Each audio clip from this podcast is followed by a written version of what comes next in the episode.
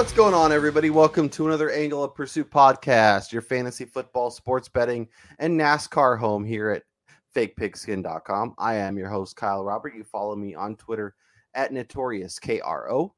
Uh, Brian Twining, we are back to talk some tight ends. How you feeling? Uh, I hate this position in fantasy, but I'm excited to talk about the guys. I, I'm I am regretting having you as my co-host after that statement. I think I might be taking applications because uh, I love tight ends. Um, I think they may be my favorite position.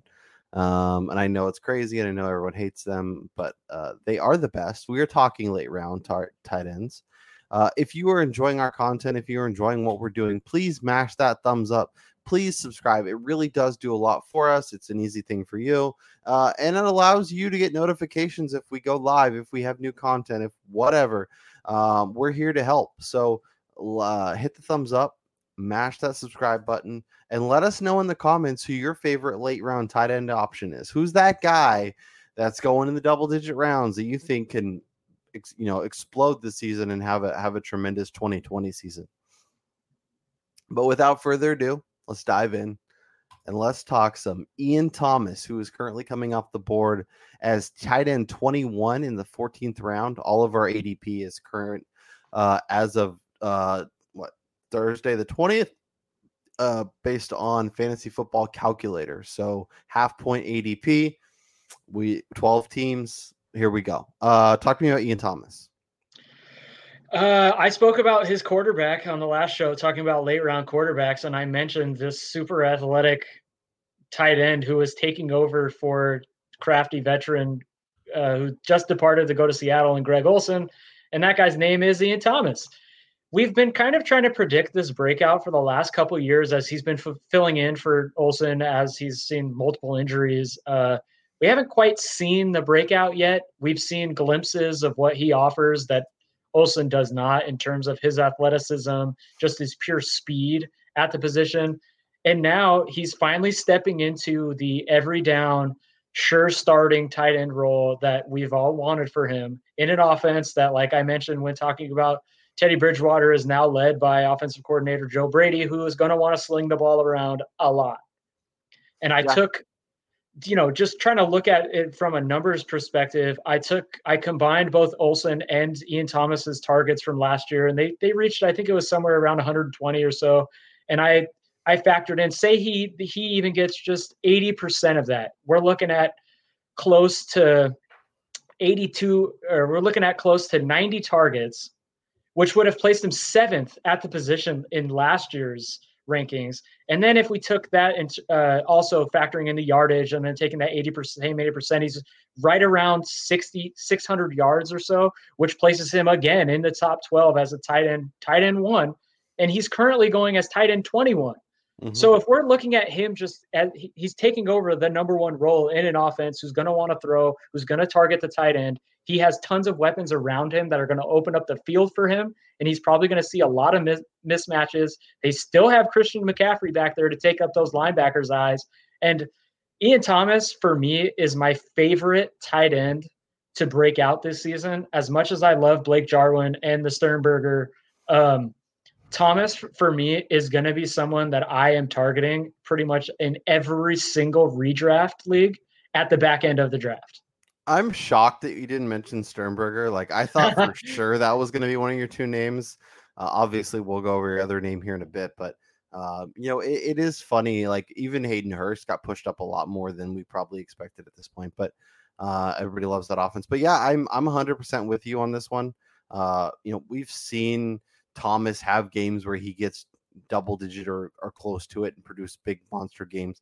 Obviously, we saw Teddy Bridgewater during his time with New Orleans, uh, target the tight end. We've seen him when he was with Minnesota targeting the tight end. Brady's Joe Brady's offense is going to dictate kind of those short underneath stuff. And as we talked about with the quarterback show, uh, adding Robbie Anderson may not necessarily be good for his fantasy value. But if he's opening up the, if he's t- you know opening the top up uh, on the defense, opening up more room for Ian Thomas in the middle of the field, um, it, it, just means I expect targets, I expect volume, and I expect him to be a guy that when they get in close, um, that that gets targets around the goal line. So I'm hundred percent on board with Ian Thomas and in dynasty leagues, tight end premium leagues, I've been trying to acquire him because uh, I think he, his price right now versus what I could expect over the next say two to three years is it is I expect a lot of room for growth. So you're you get in now while you can. Yeah, go um, uh, real quick. Going back to what you said about his his looks inside the red zone, his size. He's the biggest target outside of Chris Hogan, who uh, he was their biggest target last year. Hogan's gone he's on the team who the guy I'll be talking about next. And the only other guy that matches Thomas's size, that's Robbie Anderson at six three. But he's a he's a toothpick at 190 and not a guy that we're going to be seeing getting a lot of jump balls in the red zone. So Thomas could could potentially be the number two option for the Panthers outside of Christian McCaffrey when they're looking at those jump balls or those guys with those one on one opportunities down there in the end zone.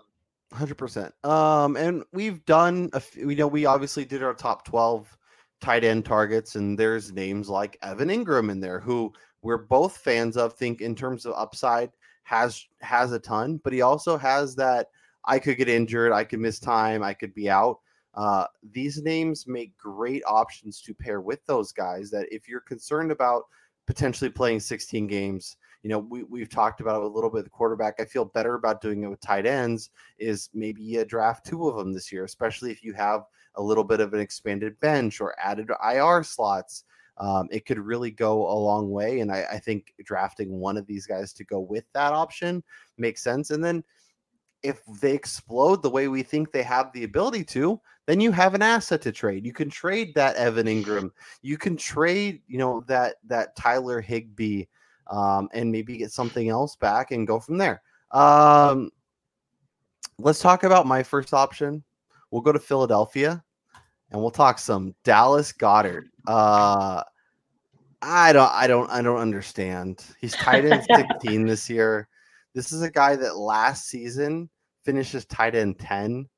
This is an offense that we love Jalen Reagor because there's nobody else. Yep.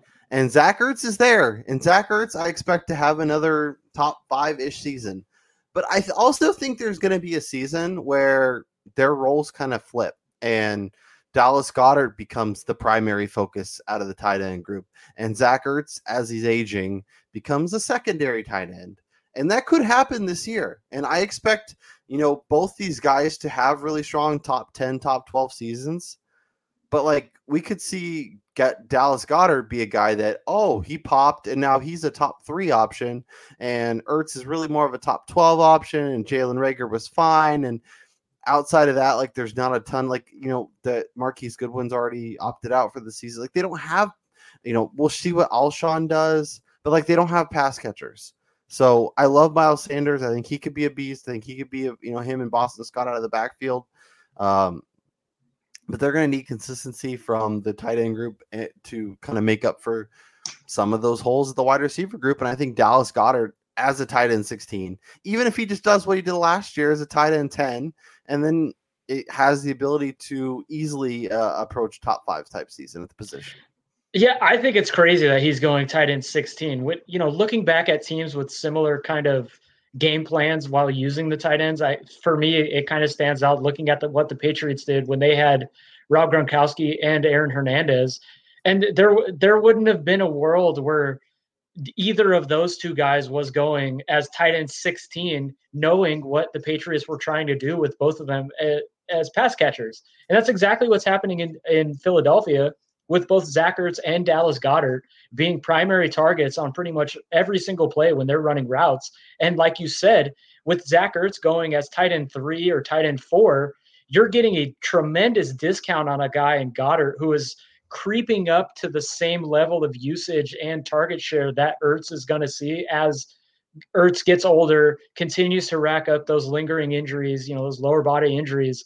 I think this could be the season when we see Goedert kind of reach the a similar level of usage in this offense. And at tight end 16, you're looking at a guy who is more than likely to finish as a tight end one, even in a two tight end set. Yeah, like I'm taking him over Austin Hooper, Jared Cook, Noah Fant, uh, T.J. Hockenson, maybe probably Gronk. Like especially especially I'm gonna let somebody else take take the chance on Gronk. Thank yeah, you. Yeah, like I think I think Fant's a guy that has has the upside, but like give me Goedert. Like I just I I feel like the floor is safer with him and the upside is just as high. Like and and I as much as like we were talking about Drew Lock in that offense, like I just I I don't I don't I don't I don't understand that. Uh let's keep it rolling. Let's talk some J E T S Jets Jets Jets. let's talk Chris Herndon. Uh, tight end 22 in the 14th round. That feels like value.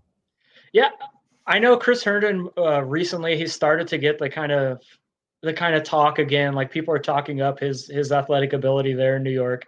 And you know, I didn't even dive too deep into looking at what he's done at production level, as he's only played one season. Last year was a complete wash. He played one game. He saw one catch. Um, I'm looking at this more as opportunities equal equal money in fantasy and just like Philadelphia, who the hell is going to catch the ball?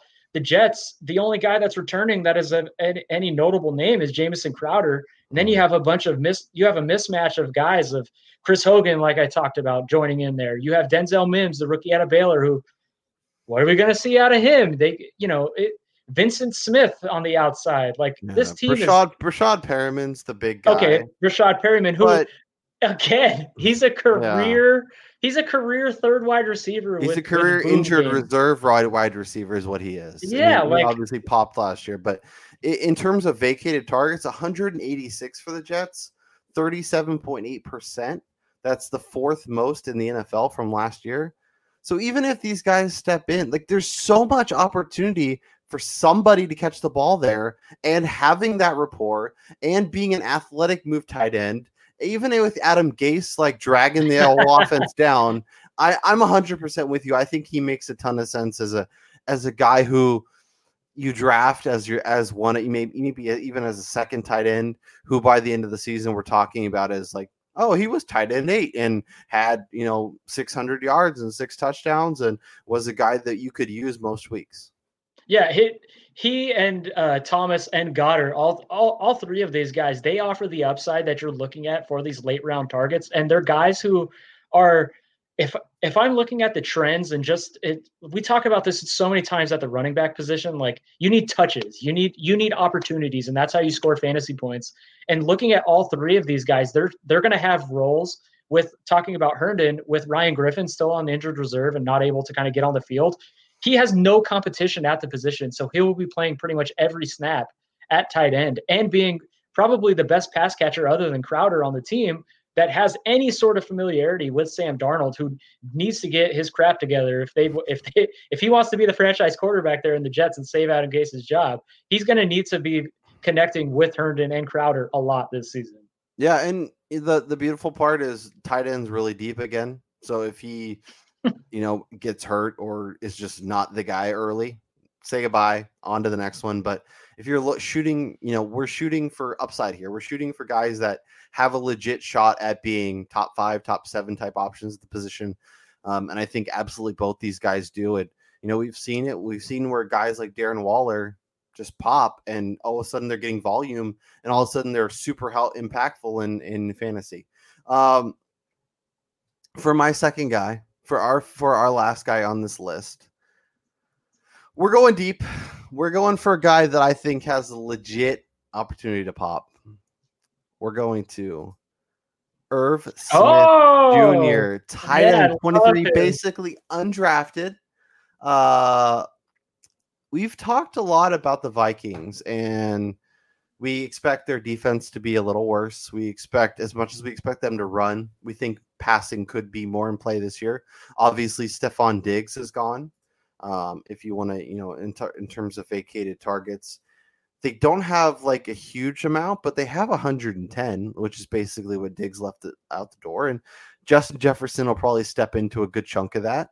Um, but this is like, I, I think the, like we talked about how the Eagles kind of are going to switch from Ertz to Goedert.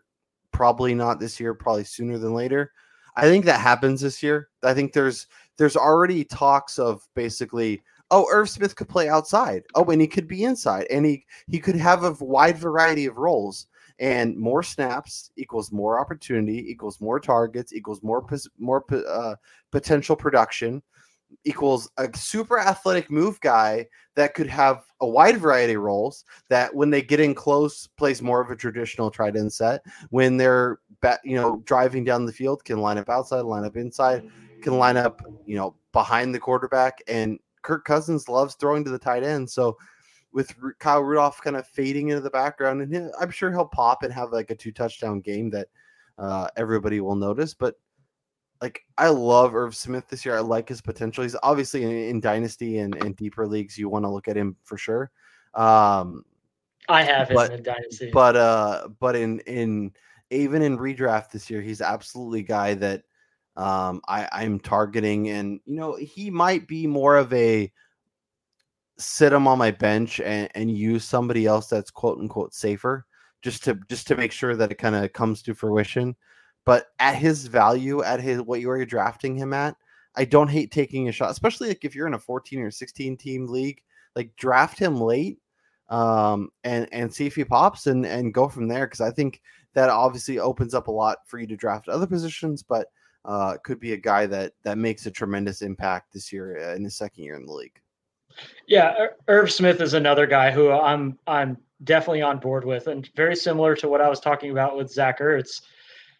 Irv Smith going undrafted. I mean, he had the he pretty much saw the same amount of targets as Kyle Rudolph last season. It was the touchdowns that what the big separating factor was as Kyle Rudolph saw six to Irv Smith two. And I do kind of see them a little bit of the changing of the guard here as Irv Smith is that young. He's very explosive. I kind of equate him to a guy who has been out of the league for a while now, and Chris Cooley, kind of playing that H back position where I think Minnesota we could see them line him up at the fullback position and have him come out of the backfield running a lot of routes and be huge mismatches for linebackers with his speed. And then, like you said, if they're starting to line him up on the outside, who are they going to match him up with? Are they going to put a safety on him where he's probably just going to body them up, or are they going to put, you know, a linebacker where he's going to run past them? Um, the vacated targets of Stefon Diggs, just about 90 of them 94 to be exact. Uh, Justin Jefferson, yeah, he's a good receiver, but I just don't see him as being somebody that's just going to step right into that amount of targets like right away, yeah. take over that that perc- that target share. I see Irv Smith kind of stepping stepping up and seeing a little bit more and kind of evening it out with Jefferson, potentially propelling him into that 60 65 target range for the season. Yeah, no, like I think, yeah, I think Irv, I think uh Justin Jefferson's becoming a guy that I've come around more on. Like I've been watching a lot of like it's been awesome. Like obviously not having sports has been kind of lame, but I've been able to like ESPN and ESPN Classic have been showing like some college football games from last year, and like just going back and watching. Oh, how good was Jefferson, Justin Jefferson? His potential role in this offense, but I'm kind of with you in that I think he's. I think the first month of the season he's just not really a factor. Um, and I think Irv kind of grabs a grabs a chunk there, and then I think I still think Jefferson could be an 80 target, 85 target guy, but majority of that coming over the second half of the season. Um, but yeah, I mean, I, I I think Irv Smith's absolutely a guy I'm buying, a guy that I think could have a tremendous year, um, and you know I think could break out and be a top 12 ish option come season's end. Yeah, I mean, looking at the pass catchers that they have, they're they are now down to Thielen, Jefferson, Rudolph, and Irv Smith. And mm-hmm. if I think Irv Smith is taking over for Rudolph as terms of the majority of the targets out of the tight end, I mean, we're looking at a guy who's stepping into the third most targets on a team who, even with their limited amount of passing, they're going to have to throw the ball throughout the season to win games. So, yep, yep, yep, yep, yep. Uh, hundred percent. Like I said, if you are enjoying what we're doing, mash that thumbs up hit subscribe. Let us know in the comment who your favorite late round target is at the position. Who who's the guy that if you're waiting at tight end, you're gonna grab, or if you're in two tight end leagues, or if you're in deeper leagues, like who who are you grabbing late that you, that you really like that you think has an ability to explode? Um, let us know. For Brian Twining, I'm Kyle Robert, and we'll talk to you guys.